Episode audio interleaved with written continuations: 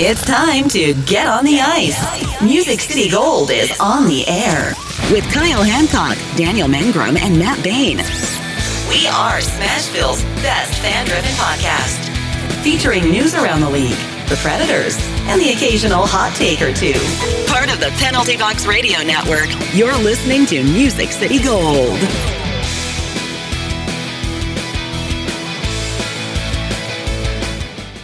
And welcome back, everybody, to another episode of Music City Gold on the Penalty Box Radio Network. I am your host, Kyle. With me, as always, are my co hosts, Daniel and Matt. Hello. Hey guys. So, Matt, which jersey is this today?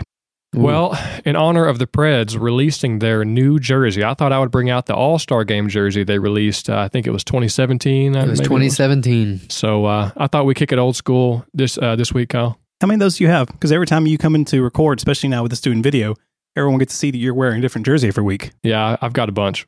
Yeah, uh, I'm just gonna have unfortunate to part. start. I'm gonna have to start wearing mine too. I know, right? I feel underdressed. The unfortunate part is that you know hockey jerseys are made for like gear underneath, so they're like massive. So I look I look humongous, but uh, Yeah, yeah, Really? not not humongous like we're. I'm a short person and I have to wear a small and it still looks like big on me. yeah, It's that's like a a, tr- that's a problem with hockey jerseys. But It, it's a trash bag for him. But this is the PK Subban purple All Star jersey. I mean, it was a statement at the time. Yeah, for sure. and I thought I'd, I'd throw in a little statement about PK Subban since he got uh, a slew foot call a couple weeks ago, which he's kind of been known to do. So yeah, he had several in in the month. I think it was like three, and he only got fined for it. And then Uh, and my boy- and then Brian Marchand. Marchand got suspended for it. Uh, but so it seems to be a theme around here and around the league lately. So I throw a, throw a little nod to Subban on the back as well.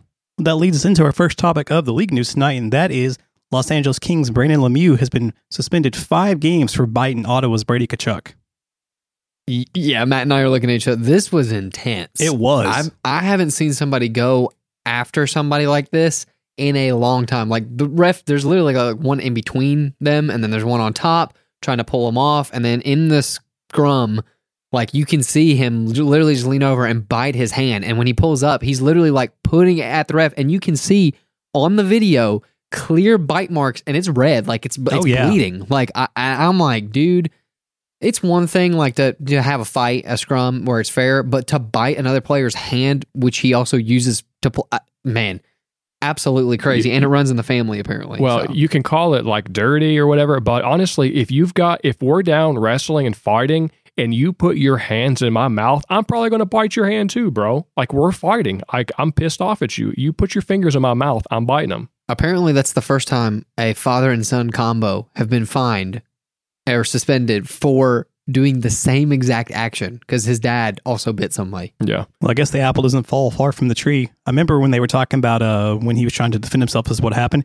He claims he didn't bite the person that uh, Tkachuk's, I guess, like a word, his hand hit his mouth as he punched him. It's like, no, bro, that's a clear bite mark. Uh, it was pretty obvious on the video too. Like, I mean, he bit him. Yeah. Like, I mean, it, it wasn't like, oh wow, it just magically You came could- in, and you you, had could- clear bite marks. You know, I mean, You could tell Tkachuk's face, like he was like screaming at the refs. It was like a genuine surprise on his face. That was legit. But uh, I guess we compare that because I heard a story back in the day. You know, one of the toughest guys to ever play, Marty McSorley, apparently uh, said that Lem- who was it, Lemieux or I'm forgetting who it, who it was. It was not Lemieux. It was somebody else. Anyway, another big name player bit him. And so whoever it was, the player safety office, I think it was Brian Burke at the time, said, "Okay, we're getting ready to suspend him." but we just got to know you, you need to tell me that he bit you and he was like well you know uh, we can't say and ended up what happened was he lied about him biting his finger he didn't do it but McSorley's like a dirty uh, grouty player like that so he he got in a scrum and then he lied to try to get the guy uh, suspended about it and it turns out it was it was just make believe but this one uh, this one was not make believe i think this one was legit so oh yeah, they got they got it on camera. So I mean, this was pretty. And like you said, when he got up, his face was genuinely shocked. Like, oh my god, like Yeah. this guy like actually bit me. Like, like where we are on the playground again. You know, I mean, it it was definitely genuine shock in his face. But um, Yeah, he's gonna be out there with his best friend Brad Marchand, licking people, I biting know, people. yeah. I, I know Bite licking gate, people, lick bite gate. gate, lick gate. We've we've had a lot now, but um, yeah. I mean, it's been a weird week for some weird fines. I, I mean, let me tell you. So Yeah. I mean, we'll move move on to the Carolina Hurricanes. Coach Rod Brind'Amour gets fined 25K for inappropriate conduct, which nobody seems to really know what it was. Yeah. So Yeah, I'll just tell you guys what I know because I, I read a couple articles on it. NHL.com had a small article. There was an article on the Athletic. Um, nobody really knows what the deal was. Apparently, you know, I don't remember the details of the game, but coach was pissed off about a couple bad calls, so they were bantering to the refs, you know, like coaches always do. And Brind'Amour is kind of a high profile guy. He'll he'll yell and get his veins popping out of his neck, but uh, some of the his cohorts say that you know he doesn't go across the line. He's just kind of there, knows where he's at, and uh, I think whoever the other coach was doing the same thing as well. And they said after the game, uh, he was fine when they did post game presser. He wasn't he wasn't continuing to talk about it. It's like it was it was done, and uh, they kept talking about the play of the players, and no referees said that they filed any kind of report. So what he said remains to be a mystery, and it seems the the referees didn't file a report. So it it seems as though it was some kind of uh, handling of the league because apparently there's mixed reports on him being on uh, what do you call it? The word protocol? Probation. uh, probation for some things like this in the past where he's had misconducts with being mean to the refs. But another league source in this article in athletics said that that's a bunch of hooey that that doesn't exist. That's just made up. That's there's no actual standard on the books for that. So really we have no idea here It's it's so weird because like Lavi didn't get fined, and like you said, the press game was kind of like everyone was just doing their own thing. You know, it wasn't like, yeah hey, was- do you remember when you said that stupid thing Yeah. to the ref in the game? That no one brought that up. Like, I don't know. It's you. You think it would have been addressed immediately afterwards, but like nothing has been said. So I I, I don't know. Like. It, it's just going to be a weird one for the league, and I, I I don't understand why it's so hush hush and why we haven't heard any details on it. That's my whole Yeah, thing. Is like especially if it came from the league, I would expect some type of like report. Uh, I, the only thing I can think of is that they're really trying to crack down, not only because he has somewhat of a history on it, but also because of the misconduct of coaches lately in the last couple years. That they're really trying to, uh, you know, right the wrongs that the league has had a couple bad calls lately. So they're trying to get ahead of the game, and in some ways, I don't know. But punishing people for, you know, chewing the refs out. No. I mean, refs are human. You make bad calls. We see in every sports league, the NHL is not by itself in bad officiate. It's just that we have a much clearer time of seeing ours compared to the other sports. Yeah, this th- this has just been strange overall. Like I said, I, I would have expected to see more info on it. Um, even just doing our digging, we didn't get much. So I guess it's just going to be cut and dry. He's going to get fined, and the league's going to move on. Um, kind of a strange one though, and uh, I mean, it has everybody kind of shaking their head. You know, kind of like, what you know, is this going to be the standard moving forward? I, I mean, I, I I thought like we were supposed to have transparency now for certain things. That that's kind of like my thing is like if something does happen, I, I think I would kind of want to know the details. Oh, So, absolutely. Yeah, um, especially if you're going to hold coaches to a level of accountability with that transparency, well, then you need to know what the line is because, okay, you slap them on the wrist, but where was the line? Now you haven't really uh, been transparent enough to broadcast that around the league that this particular set of words won't be tolerated. You didn't say any of the specifics. So we're still kind of a question mark going forward. Well, yeah, I mean, like other coaches could look at that and be like, "Oh, okay, that was finable. Like maybe I shouldn't do that or tone that back." Kind of like you said, there's no set standard. So I don't know. It, it feels like the league is kind of grasping at straws right now for standardized fines, and I mean, like going back to the Chicago Blackhawks too. So um, it's interesting to see what's going to become of this, but I really hope the league can just start cracking down on like standardized punishments and fines for things and have clear rules and guidelines set. It just seems really weird right now. So, but 25,000, I mean, here we are. Uh, I, I'm sure that's a little small, small number for him, but what is a big number is the selling of the Pittsburgh Penguins. Oh, yeah. It wasn't like $900 million, Yeah. something like that. So my my man's out there. He bought it for one hundred million dollars back in the day. They win like three cups, and then he turns around and sells this thing for nine hundred million. Can They you said- believe that? I mean, they this said is that is the most an NHL team has sold for. And it raised the bar because before this, I think it was like they bought, they sold this team for like 500K, 500 million more than what the last team sold for. Well, that's that's the way. Not only is Pittsburgh such a historic franchise, but as the leagues get older, ten or fifteen in ten or fifteen years, when the next team is sold, it will set the record likely. Actually, we might see Arizona get sold soon. They're not going to be well, I'll as tell you high what, as Penguins that, that though. that made some news today. I saw on Twitter. Some guy said uh, the rumor is they're thinking about moving, and then somebody else came back and said no, that's not happening. And Elliot Friedman retweeted that and said, no, that's not happening. The owner said, we're staying in in uh, Arizona. But at this point, it's kind of like, well, I don't know. Maybe they're trying to be hush hush about it, and maybe there actually was a report that he was putting some feelers out to sell. But once again, we still have no idea. It's just mixed reports.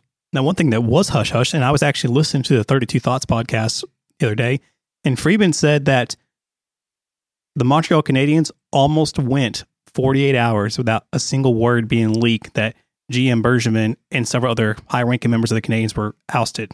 And that's a shocker because he's been with that team for right at a decade. And they said the initial report was that he was just tired and he was ready to go. But this whole move completely blindsided him. Yeah, I feel like there's more to the story than just him being ready to move on. I think they have fallen out uh, of uh, favor with some of the sen- senior staff there. I think I've heard some reports that they were hand in hand for years, and then they seem to have fallen out lately in the last couple of years over over c- certain issues. So that's what led to it. I mean, nothing comes out of the blue for no reason. There, there was a reason.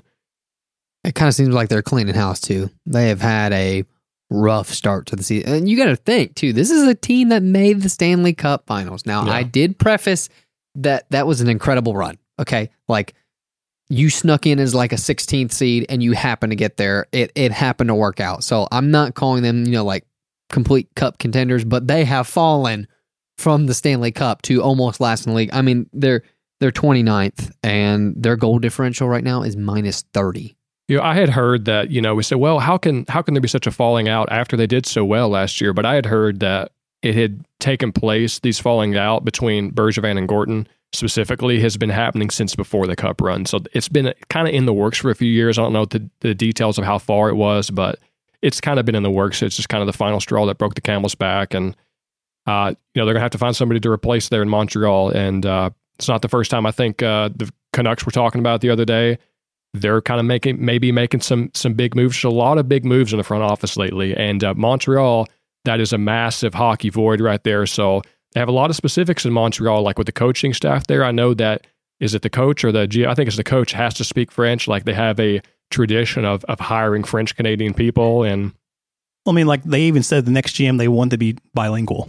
Yeah, yeah. Yeah, exactly. They have they have like a history of being cultural pride with with being Quebec and, and French and and that's just part of their French. of their organization really. So when you do that though, we talk about coaches in the leagues and, and how many are available. When you take that pool of five or six possible candidates between GM and coach and you talk about which ones speak French, okay, it's now you're slim. talking like one or two people yeah, though. It's, it's you really limit slim. your options. I wouldn't be surprised if they end up trying to get somebody from one of the like, you know, well, it happened no, but I would not be surprised. If, oh, we're getting this guy out from one of the junior teams to come up, or you know, an AHL team that can be bi- bilingual. Since you said that basically pool is so our, small, yeah, it could be already in their system. Like, yeah. I mean, it could be an affiliate one of, of them, the Montreal. One of them was an AHL affiliate. I can't remember the guy's name. I've heard two or three names out there, but they weren't people that I, you know, know anything about. Yeah. Well, speaking of also falling from grace, and I don't know what is going on here, but Matt, the New York Islanders. I mean, you posted a little short video on our YouTube channel about this. So like, what is happening with him?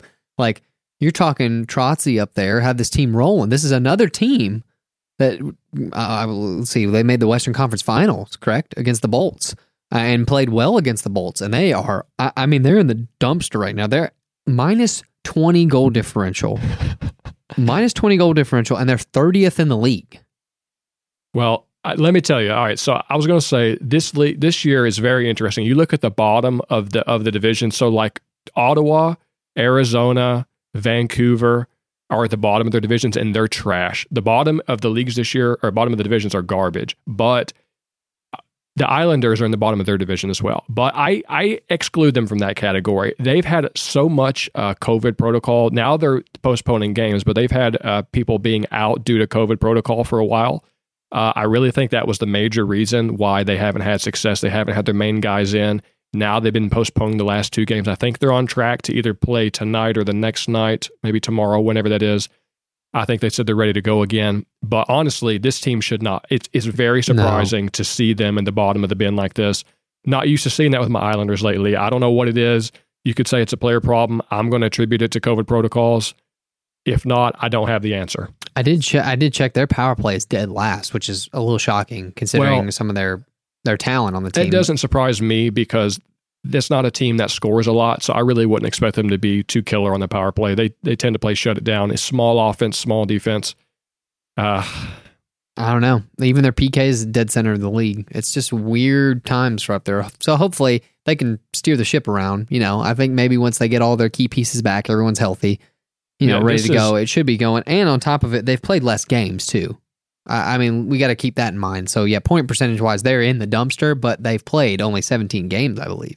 Yeah, this is just if you look at the teams and say, well, we're disappointed in them. This is a team that if you had to take a vote around the league, this is a team that people still believe would have a shot at the playoffs. So they can they can turn it around. Other teams are done, but the Islanders are not quite done yet. This is extremely low. So Kyle pulled this up on our sh- screen here. So Barzal through 17 games only has eight points. That's that's really bad for him. I mean, I, I was expecting him to be Yeah. out, but he's actually played every single game.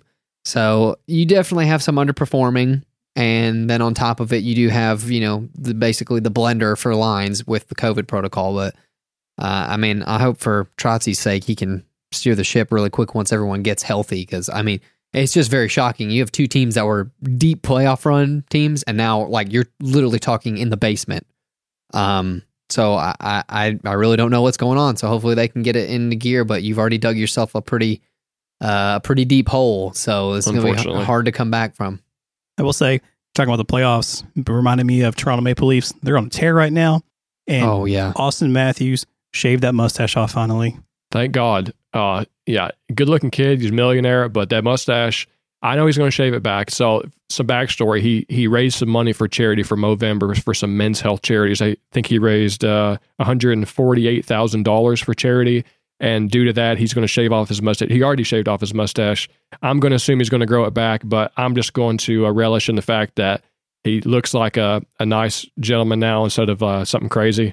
And he had a couple goals the other night. Uh, I might have brought him some good luck. He might keep it shaved off. You know, I don't know. He should, because you take his mustache and the way Patrick Lonnie looks right now, it's Ugh. terrible. Two beauties. no, no. He came in the other day with like those phaser beam glasses on with his hair slicked back, and I'm like, I don't. I don't know what's going on, but he looks like he's showing up for a WWE wrestling match. Yeah. I mean, Looks he, like he's going through midlife crisis early. yeah, Yeah. he he did not look like a hockey player showing up to the rink. I'll put it like that. So I want to talk about one thing for as we get into the Preds talk, and that is the Preds released their Stadium Series jersey. The Bolts released theirs. What are your initial impressions of the Nashville's jersey?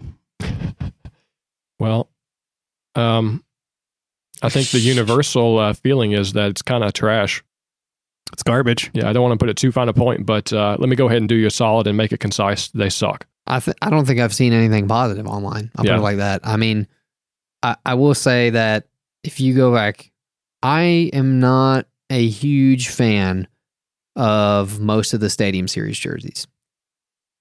It's a very modern format. Um, apparently, and I have something I can read from Adidas on this, but apparently there is rhyme or reason to their designs too. But uh, they just they just never have resonated with me. A lot of the stadium series. There's been a couple good ones. I like the Philly one, uh, Philly versus uh, Pittsburgh. Those That are was- good ones. That was good ones. It was basically almost like really bright neon colors of what they had with dark accents. Didn't really like the cap. The caps was okay. The Avalanche one okay. I, I- I mean the the Detroit one a few years ago. It's just like a fancy you know modern D font with almost like a sash coming through. It, it, it's just kind of weird. But like this one is very interesting for the uh the Predators. So if you want, I can read this. So Well, let's talk a little bit about what it looks like for the listeners before we get into the details of it. So, to me, it looks like a a hostage note that you you you put the little alphabets and you and you put them on a paper. That's what it looks like because the font doesn't match the size uh, that the text is supposed to be laid out on it. It's like too big for the text box. It, it overextends the borders of the text line, and it looks like uh, the two middle letters M and M and A are coming out from the rest of the word because their smash is like behind the M and A. It it looks really weird. It, it definitely is throwing me off. Well, the because the S is behind the M, like for those watching on YouTube. Uh, I mean, you can see it. Um, and also the C is very, very close and in the corner. Um, you've removed basically the pick guard, you know, uh, the crest on the shoulders to the very middle. Which honestly, I wish they would have kind of just leaned more into that for the front, but is what it is. Um, we haven't seen the pants and we haven't seen the bucket. So, what's your speculation on that? Are we going navy? I hope to God we're going navy buckets with this. I mean, wouldn't you assume navy? Probably. I mean, I mean, I would hope. I It mean, if you, uh, if you wear a gold one with that, I don't. I mm. I look at this and I go, Navy. I have always liked Nationals Navy, Navy jerseys. My favorite is the Navy checkerboard jersey. Of all the gold, it's navy and the, silver, the baby. Na- Navy looks fantastic. I think it should be either permanent third. I look at this and I'm going, that's a nice Navy jersey. And then Matt, I agree with your point. The text looks all messed up. It's going over the owl just a tad, and then it's like the text was carved up. And okay, to me, as I told as I told somebody on the phone earlier, I said this looks like it was a last minute project that was submitted unfinished, and it's like you couldn't do anything better. I'm like, my wife's a graphic a graphic design person; she could have done better on this. Yeah, so this was the official thing, and basically they said there was two main things for these. They do oversized graphics for the Stadium series because it's easier to read. Um, hold on, let's look at the Bolts jersey right next to it. It- th- th- that's like half the font size. Exactly. So why couldn't you do the same font size for the Nashville jersey? Okay.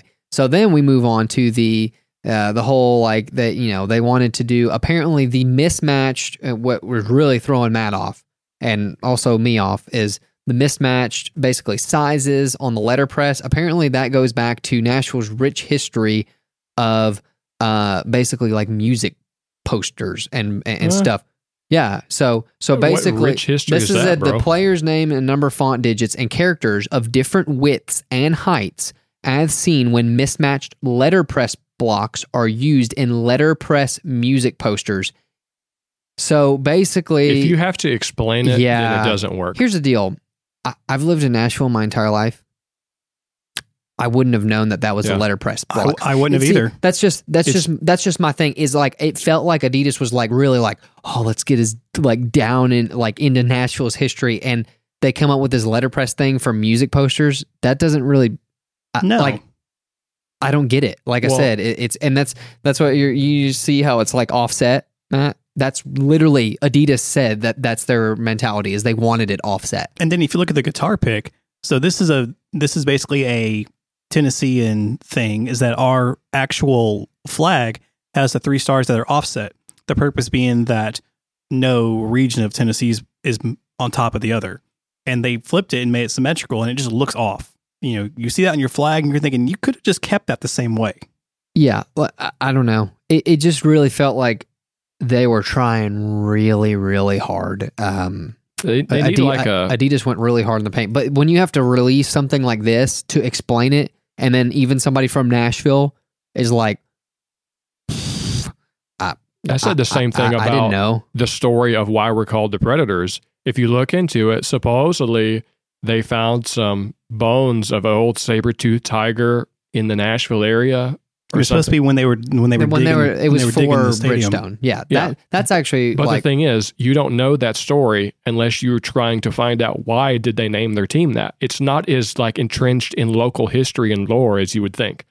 well, I think everyone who followed the team from the beginning knew that, I, uh, but I don't know about that. Uh, I mean, I did, and I, Okay. I was there from the beginning. I mean, I literally went to like the fifth game ever.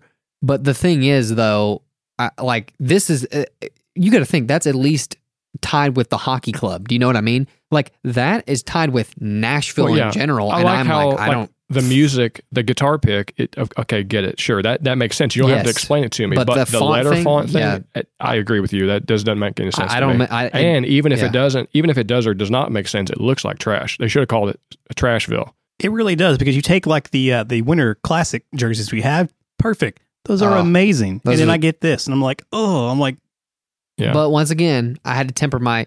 I had to temper because I'm like, oh, a Navy jersey, finally. But also at the same time, too, the other day, I was like, this is a Stadium Series jersey. I haven't really liked almost any Stadium Series. jer- I really haven't. Like, there's only like two or three that I've actually enjoyed and, and would have purchased.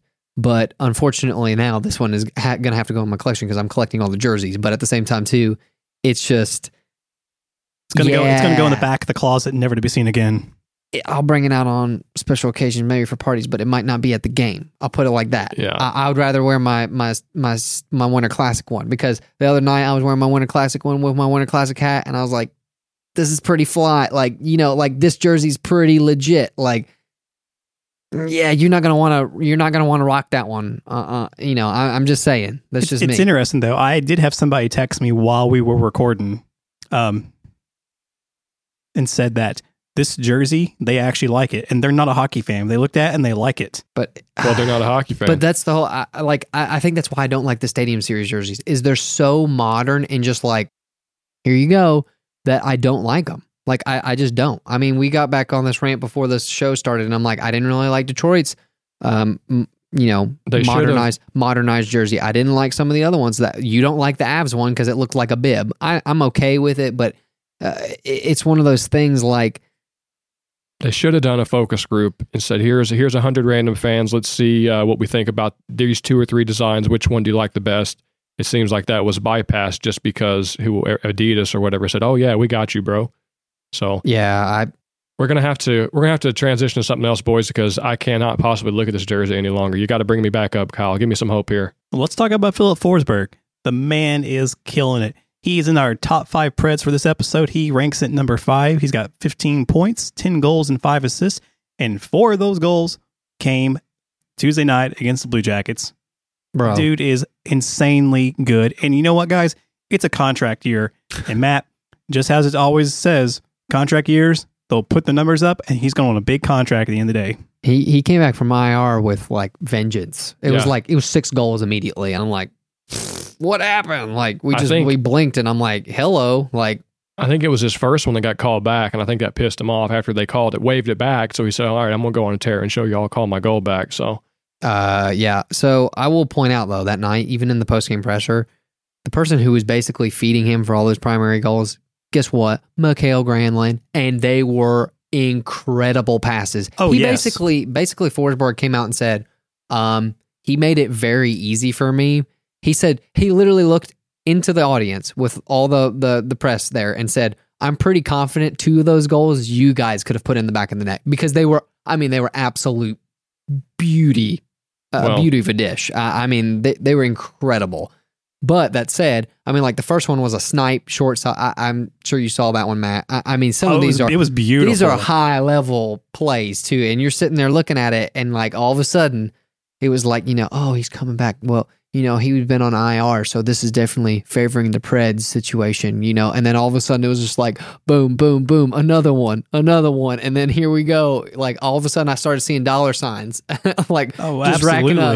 And like his agents probably sitting back there, you know, just like, oh yes, just just rain this beautiful bonus that I'm about to get for the commission of your check because it's going to be hard pressed now. And I know like Adam Vingan also had an article saying like where he didn't want to resign him, and he said, of course, now this go he just goes off as soon as he comes off on IR, making this very complicated. So he had to write a secondary article, basically like coming out with more pros to it's.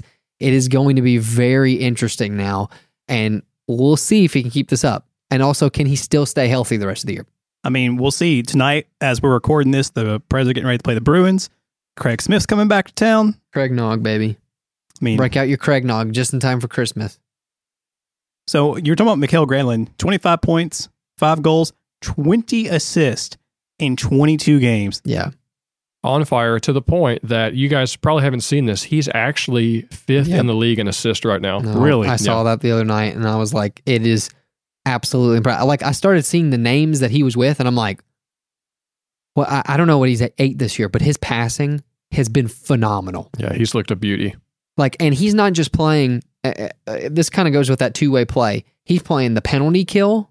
He has been great on the back check. Like, he is literally playing every aspect of the game incredible right now. This looks to be an incredible signing from last year. Like, he is everything we wanted him to be, and also at more of a bargain price than uh, some of the other players. I mean, so those four assists he got, he uh, I've got notes here that say he collected primary assists on each of Forsberg's goal. That's the 12th time in NHL history that's happened. So that's a very elite club of all the players. And then what do we think about Matt Duchene?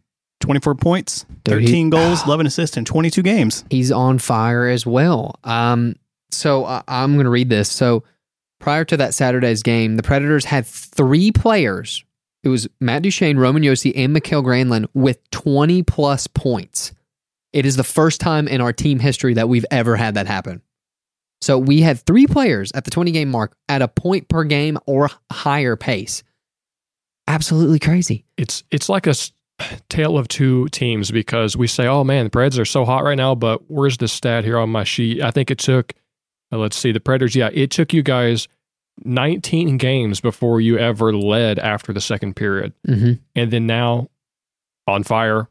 Even t- depth scoring from players you wouldn't Yeah. expect. Yeah. Guy comes off IR on fire. Well, we started the season really slow again. Remember, Yeah. like we did, and then we went on that really good stretch on the road game, and then here recently, it's been kind of like we've been hovering around 500, uh, slightly above with the last games, but we had some several tough opponents. We dropped the one against, um, obviously the the Leafs that one. We dropped the one against the Avs.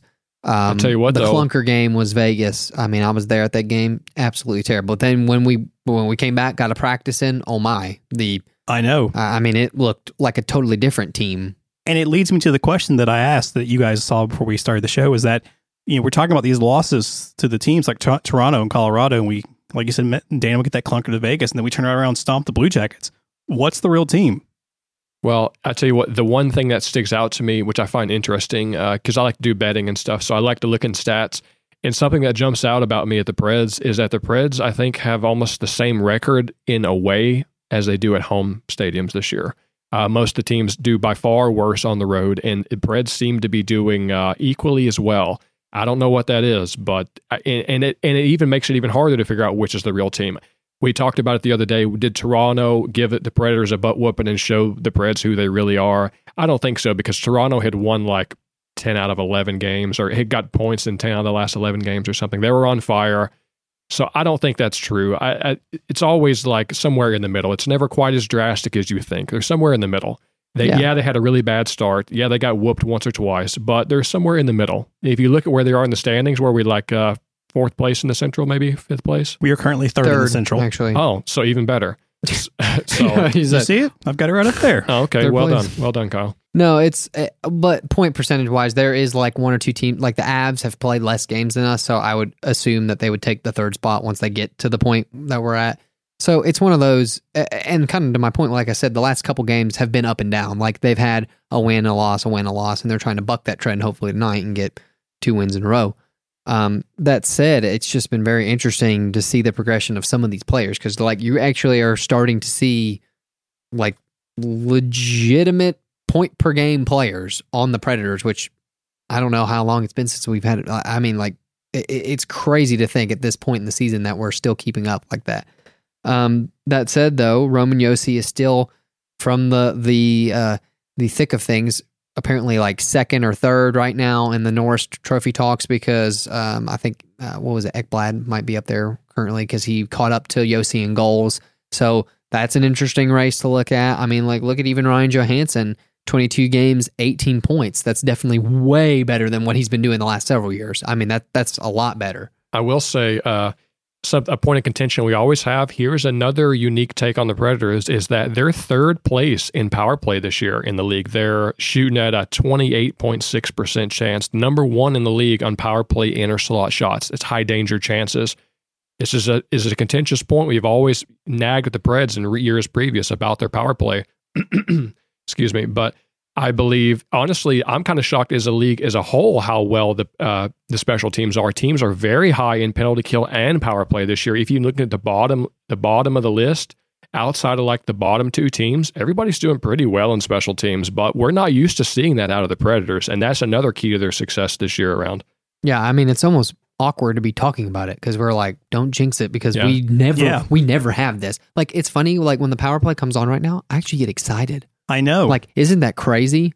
Like, I'm actually getting excited for the power play. But the thing that has been noticeably different is too the the movement on the power play has been so much crisper. And also, guess who's been quarterbacking that? Mikael Granlund. And guess who's been getting the goals? Either Forsberg or Duchene. And guess who is on that same unit with Mikael Granlund? Forsberg and Duchene for that top unit. Yeah, as as far as passing and distribution, I'm seeing the Predators this year do a lot of uh, developing plays behind the net, and I Yes. really love that style of offense. It's a lot more sharp and crisp and uh, counter uh, counterintuitive to the way some of the other most of the other teams play. And I, I just think that gives a more dynamic look, and especially considering it's kind of the opposite of the way the Preds used to always do things from the point. So it's at least another look. And hey, you try something new, you get a different result, and and we're we're liking it so far. Sometimes, though, I've noticed, especially in the Toronto games and the Colorado games, which we had those really bad losses, if they start facing some adversity, they are tending to fall back into that habit just a bit of doing a lot of dump and chase, which just makes the situation worse. Well, it seems like too after those losses, like Hynes even focused. He said, like, we can't do that. We need to get crisper on our zone exit. So, like that practice, they came back and practiced specifically that, and then they came out against Columbus and absolutely throttled them. I mean, honestly, Merzlikins got like he did fairly well in goal that first period, and he still got pulled with three goals against him hung. And he probably could have had another two or three because there was two or three wide open ones that just didn't go that he made great saves on. Uh, so uh, it's one of those things. If they can kind of string together that mentality of that fast uh, up to you know like clean zone exits, they've been playing that game. They played such solid defense. They would they would forecheck well, get the bo- uh, the puck off the board, and it was a quick zone exit, and they were off to the races. And it was Forsberg Fort Duchene streaking down the ice, and then they were dumping it in either, and then Mikael Granlund somehow ended up on his stick the entire night and was just serving it up. I mean, it, it was incredible to watch. And then, of course, you still have that threat of the power play, like Matt said. They're playing very physical. They want to play physical for a reason, too, because they're trying to draw those penalties now to get on the power play. Isn't Yeah. that crazy? We're playing physical to draw those penalties because we're actually good at the power play for once. Yeah. So, I, I mean, we're, we're five on five. The goals have to improve. They they just do. But you have to be extremely excited about the power play right now. Oh yeah, and I want to talk real quick about the defense because you know Roman Josi's good, Ekholm's good, Carrier has been killing it so far this season. The one defenseman outside of the six that I'm seeming to have an issue of not really noticing now is Fabbro, and it's like what's happened to him. So I've got on here that you know he comes straight out of Boston University. He's never been to the AHL. Now, for those who don't know how this normally works, if you have a player who comes out of juniors or NCAA, they're more than likely going to go to the AHL first, get used to it, and then get their call up for a couple of games, see how they're doing, send back down. Fabbro has skipped this completely. He has went straight from Boston U to the Preds. He replaced Subban because you know, we had to trade Subban to get his contract off. And the first couple of seasons, he had an 11, 12 point season. Okay, but now this third season, 22 games in, he's only got four points. What's going on with him? Well, I, I mean, we have a couple players like this. We have Fabbro and Tolvanen that just aren't seeing it on the score sheet. I, I, I mean, they just aren't. Um, when you have a night like the other night where Forsberg is just dominating the game and taking over, uh, like you're seeing a very top heavy team right now with the players that should be scoring are scoring and they're doing what they need to do. But that means some of these other players the secondary ones, like the the bottom line ones, are not getting the the the scoring that you would expect. Now, Tolvanen's almost even a, a more crazy anomaly because he's been moved to the top line too. And guess what? He's still getting good plus minuses because he's on the ice for some of the goals, and he's been getting several assists, but he just hasn't been getting the goals. Um, I, I don't know. So the same thing can be said for Fabbro. Like he's been doing everything well. Like I haven't seen him on the ice where he's done a stupid mistake where I'm like, get off the ice. Like, you know, some of our traffic cones like Harpur that got sent for conditional on a conditional loan. Well, my condition is that he stays. But that said, like I haven't I haven't seen anything like that while watching the game where I'm like, Fabbro, you just messed up, dude. You know what I mean? Like he's still responsible in the defensive end, but he's just not lighting it up on the scoring sheet. That's for sure. Like it's just not there. Do you think though that if Fabbro doesn't, I guess, show up on the score sheet anymore, that he'll get swapped with Carrier and start playing with Ekholm and move Carrier to playing with Josi? I don't know, but they've played Carrier in both spots with Josi and Ekholm this year, and he's done well because remember earlier in the year I pointed that out from Money Puck Yeah. is both lines, no matter where Carrier was at, he was doing well with Josi and Ekholm. I think at one point they were both top 10 or top 15 in the league for the defensive pairing, and that was Carrier on both lines, which that was a great sign. That means you can put him anywhere and be fine with it.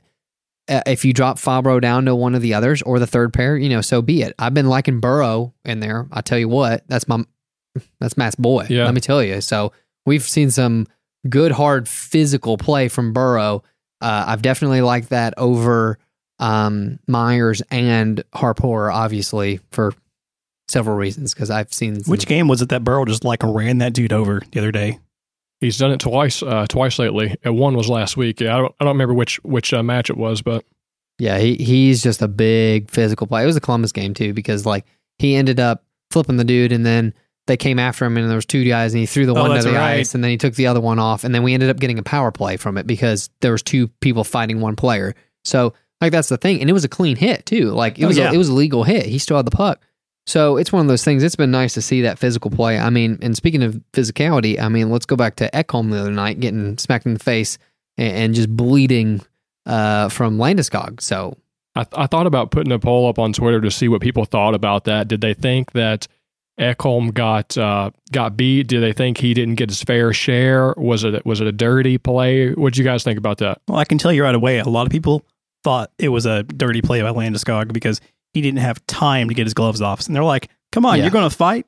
Get the gloves off at least. Don't just go after him. that was the general consensus around the league, like not even Preds fans. Okay, is good. what I saw was like, he, here's the deal. Like, I'm all for the fight, but it's got to be like, you know, both parties need to be engaged and ready to go. Like, Ekholm was not ready, and it Yeah. just was like a sucker punch. I think you could mean, tell that by the surprise on his face was like like seriously, come on, bro. And and I think that's I, I agree. That's what I felt as well. Seeing it happen, he kind of excuse me, his head was down when it happened. He, he you know he didn't really have time to react. It was almost like a sucker punch. And Ekholm, I, he's not like the best fighter, but he, he's a big defenseman. He can fight. He can hold up there. And he was he was getting down in the scrum. He knew what was about to happen. He just didn't expect to uh, get sucker punch. sucker punch. And it made it worse because he that visor, I think, hit it, something like- cut his forehead and he was bleeding like a stuck Oh, pig. It had, it had to be the visor. It had to be. As soon as I saw the blood, though, I was like, oh, I was like, we're getting a power play out of this. There's blood on the ice.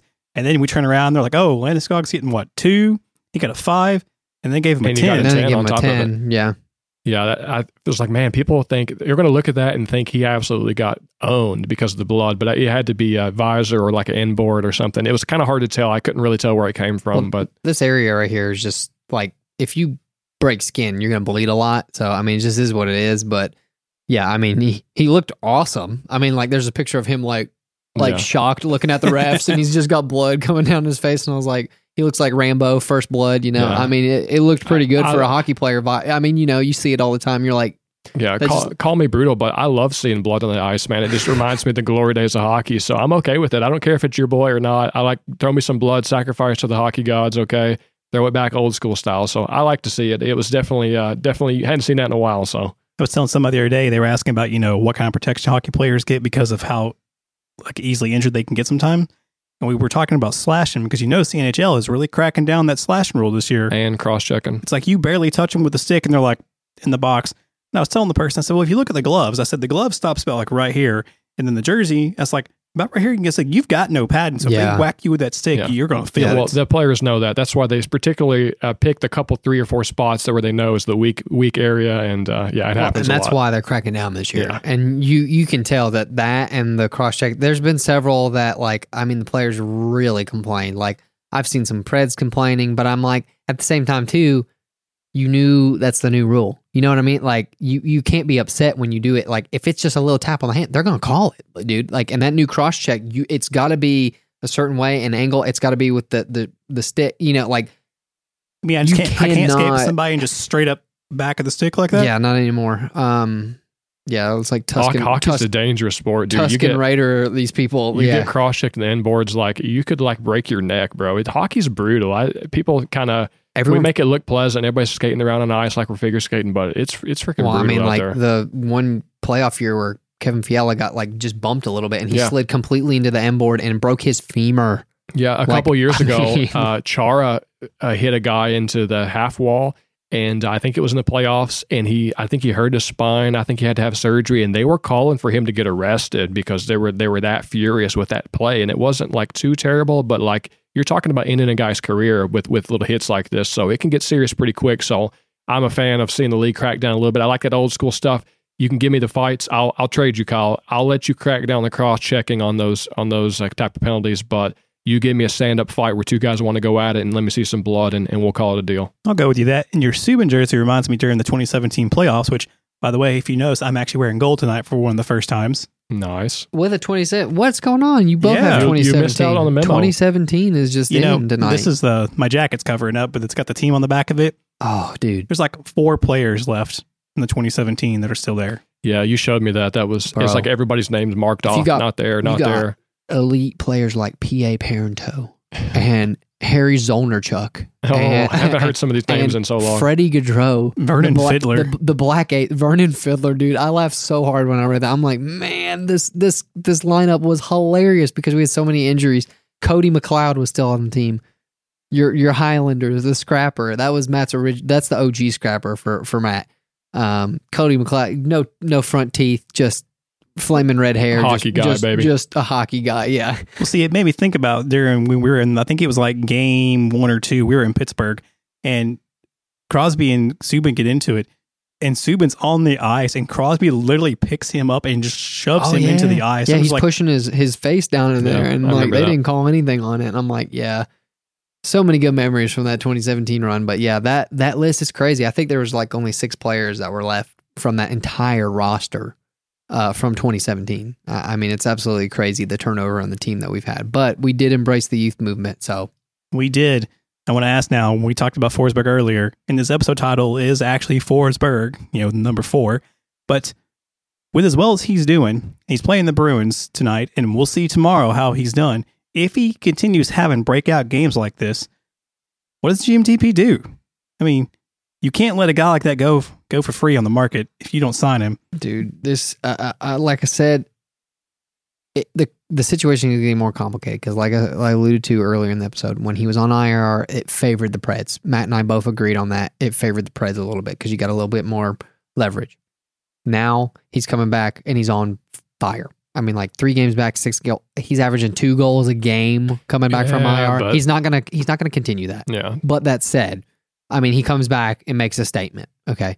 He's basically catching up for the time that he was gone. Okay. Uh, stat wise. Um, it is, oh, th- this, it just gets so complicated because at this point now the Preds are third in the division. So we're technically still battling for a playoff spot. Um, we aren't in the basement like some people thought we were going to be in a rebuild. So you're kind of in limbo. And then on top of it, it's like you don't want him to wait till the end of the year, obviously, because you don't want him to go to market. So it would behoove us to sign him very soon. I Like- think we're absolutely going to sign him. I think GMDP is going to get scared and sign him. Well, here's my here's my deal. Like this is the problem is you either need to sign him very soon while he's trying to get up here and rack up his his price even higher, or you're looking at it from the other opposite end and you have an asset here just racking up points and racking them up. And halfway through the season or come the trade deadline, that asset's going to look real juicy to some teams. And there's several teams out there that would love to pay the price of Forsberg, and they have cap space to do it. So it is so difficult because, like, you know, the haul for Forsberg would be huge, and you would want a lot for next year's draft. I mean, you're getting at least a first round draft pick if you trade it- him. ma- yeah, A it- first, a second, first and second, and, and maybe even more. There's a lot that would go on with that trade. That would be a blockbuster trade. Um, but that said, boy, it's gonna be it's gonna be hard for GMDP to leave that one on the table because that was his boy. He came back. He got like that was his trade that he stuck it to the Caps with. I, I mean, he really did. It's kind of like his trademark move. Yeah, uh, uh, GMDPs. And let me throw something else at you. I go back to all the time is the identity of the Predators organization. You don't have Arvidsson, you don't have Weber, you don't have Rinne. Uh, Forsberg's one of the originals. Him and Josi. Exactly. Him and Josi are like You don't have Ellis. You Yeah. can't get rid of so many players until you have no identity anymore. You have to keep some kind of fundamental cores as a team and who we are, who the identity is. And I think you have to keep Forsberg out of out of that aspect alone almost because you've lost so many other pieces. You got to keep something to the team together. well. That's why I argued too. Signing Ekholm was very important. Yeah, I agree. I, it went a long way to enticing him to come back because you still have a core. And the fact that the team's doing halfway decent this year and probably outperforming what we thought. Yes, outperforming That expectations. also helps. He also already lives in Nashville. He's been comfortable. He's he he li- likes it here. Like he really does. Like every time he posts on social media, he's like, "Oh, it's Matt. Like can't wait to be back." You know, like you can tell he likes playing here and he loves the fans. It's just the problem is going to be that price that he wants, and the prop. I think it's not going to be. I, th- I don't think it's going to be the price because I think we'll give him what he wants price wise. I think the term is going to be the sticking factor because he is going to want some juicy, you know, like eight by eight term. And we're not going to be able to do that. Like, we're going to need like five years. Do you know what I mean? Like, I, I would be okay giving him the eight for five years. But anything past that is absolutely scary considering the contracts we already have on the books. And you're talking about the 8 by 8 and I'm sitting here thinking about Jack Hughes getting that 8 by 8 with the Devils. I couldn't believe that. Just like, what the heck? yeah, people have been getting paid this year for sure, and you couldn't tell it by the salary cap, but they're getting paid. Well, then I think what's happened is some of these players are getting paid, and you've got, uh, what's it today? Subban, Malcolm Subban got traded to Buffalo from Chicago for future considerations. And Dude, yeah. He yeah, fell his from salary grace. his salary is like nine hundred thousand, and they said this is the first time that uh, so that's the most expensive goalie on the roster is nine hundred thousand. That's the first time that a AHL player is making more money than two of their the two counterpart NHL uh, goalies on the roster. So crazy, and, and exactly, I think some pieces are going to fall left behind. You keep paying the big dogs some big money. And you're going to have to fight for scraps at the bottom, and whoever's left over in two or three years at the next signing time. Do you want to do you want to hear Jack Hughes, Hughes' stats? Let's hear them. So he's played 120 games and only has 55 points. And you got an 8 by 8 He played 61 games his first year with 21 points. He played 56 last year with 31. This year he's played three and he has three. Yeah, I tell you, the kids. That's I mean That's hedging he- a real bet. He's hedging. So I'm gonna say like, good on him for getting it signed. Congrats, take that money. But I have a feeling that they are going to be uh, like, if he doesn't perform in the next year or two, it's going to be very interesting. oh, yeah. I, So- I read that and I was like, this is an albatross contract. He's got to perform or it's done. Well, it's just you have very little like low sample size. Yeah, I, I mean, that's just how it is. Like you can you can argue he's got great talent. I I mean, he does. Looking at him on the ice, but like he just has such a small sample size. It's scary. I mean, I'm over here with Matt going, I would rather put him on a show me deal. No, you, you think you're that good? Let's let's see it. Yeah, that's the problem with kids. You know, come in young. Uh, He's a hot player for sure, but you know, New Jersey's not really uh, a great team at the moment. So you give them some bad contracts on the books, and that's how you stay potentially in the bottom for a while uh, with a potential like albatross contract. So we'll see on that. Good kid, but uh, you know, I mean, I would have done a bridge contract. Why not do like one or two years at eight? You know what I mean? Like, Yeah. I, I don't like that's still that's still a lot for me. Just considering he's only scored thirty points in a year so far total. Like, I, I mean, that's a lot. So I, I don't know. So one thing I noticed um, during our game on Tuesday night is that we joined a very interesting group uh, with the uh, Capitals and the Lightning. So November 30th, Preds, Caps, and Lightning each score twice in 11 seconds or less. That's the first time this has happened in a single evening since March 9th, 1975. What a random fact. That sounds like something Matt would have pulled out. yeah, that's that's definitely a random one. It came across Twitter and I was like, that's a Matt fact. Matt would absolutely love this. Yeah, I love those one-offs. That's just so crazy. And who comes up with that? How how did somebody track that? You know, that's that's wild. And our Ovechkin update, dude's killing it. He is. Yeah. He is 18 goals. The last time I checked, 18 goals away from Jagr for third place. And he's 146 goals from Gretzky. Yeah. That's crazy. And he's also on pace to uh, break Teemu Selanne's record of having the most goals scored uh, on a year in which you're 36 years old. Uh, I forget the number, but he's on pace to to break that record as well. So not a shocker. He's baller. I mean, he's like what, 36 years old? Yeah. Yeah, He is he is 2 years younger than me.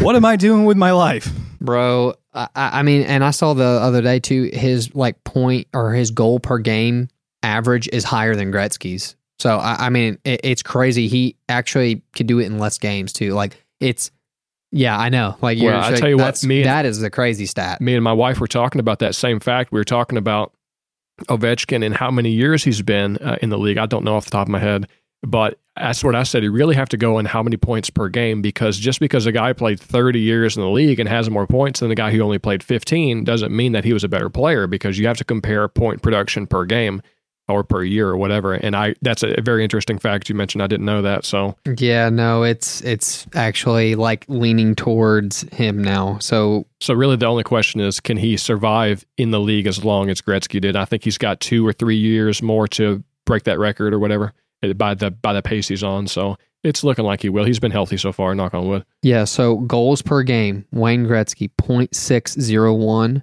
Alexander Ovechkin 0.614. He is above Wayne Gretzky right now. And I never thought I would see that. The only person who had one higher was Lemieux, Yeah. but he played less games, Yeah. obviously. So That's that's kind of the measure I go for. It's not necessarily a length of a tenure in the league. It's it's point production. I yeah, mean- but, but the fact that kind of to Kyle's point, like he's been able to continue that point production even into his 30s. Like Yeah. like Lemieux stopped a little sooner, and that just is what it is. If he would have played in his 30s, his production would have tailed off more than likely, and he would have lowered his ga- goal per game average. The fact that Wayne Gretzky and Alexander Ovechkin are like at the same pace, and Ovi is higher than him, and they've played very similar, like it blows my mind. Like, I mean, you're literally watching history every single night, Oh, and I think he does catch him at this point if he stays healthy. Like, I, there's there's nothing to tell me otherwise that he's not going to catch him if he stays healthy like this. Uh, he's had his best start since he won the MVP, and Yeah. he's 36. So let me tell you, he's this is his 16th year. He needs three more. That would be 19. But let me tell you, not many people in NHL play 20 years anymore. That's a thing that old school guys used to could do. It doesn't happen that much anymore. So he's right on the line. We'll we'll see. I think he will. That's the crazy part is you have to be thinking that at some point he would tail off, but this has been his best season start since he won MVP. Yeah. What was it, Matt? I asked you the other day. I said, "Who are the top three players in the NHL right now?"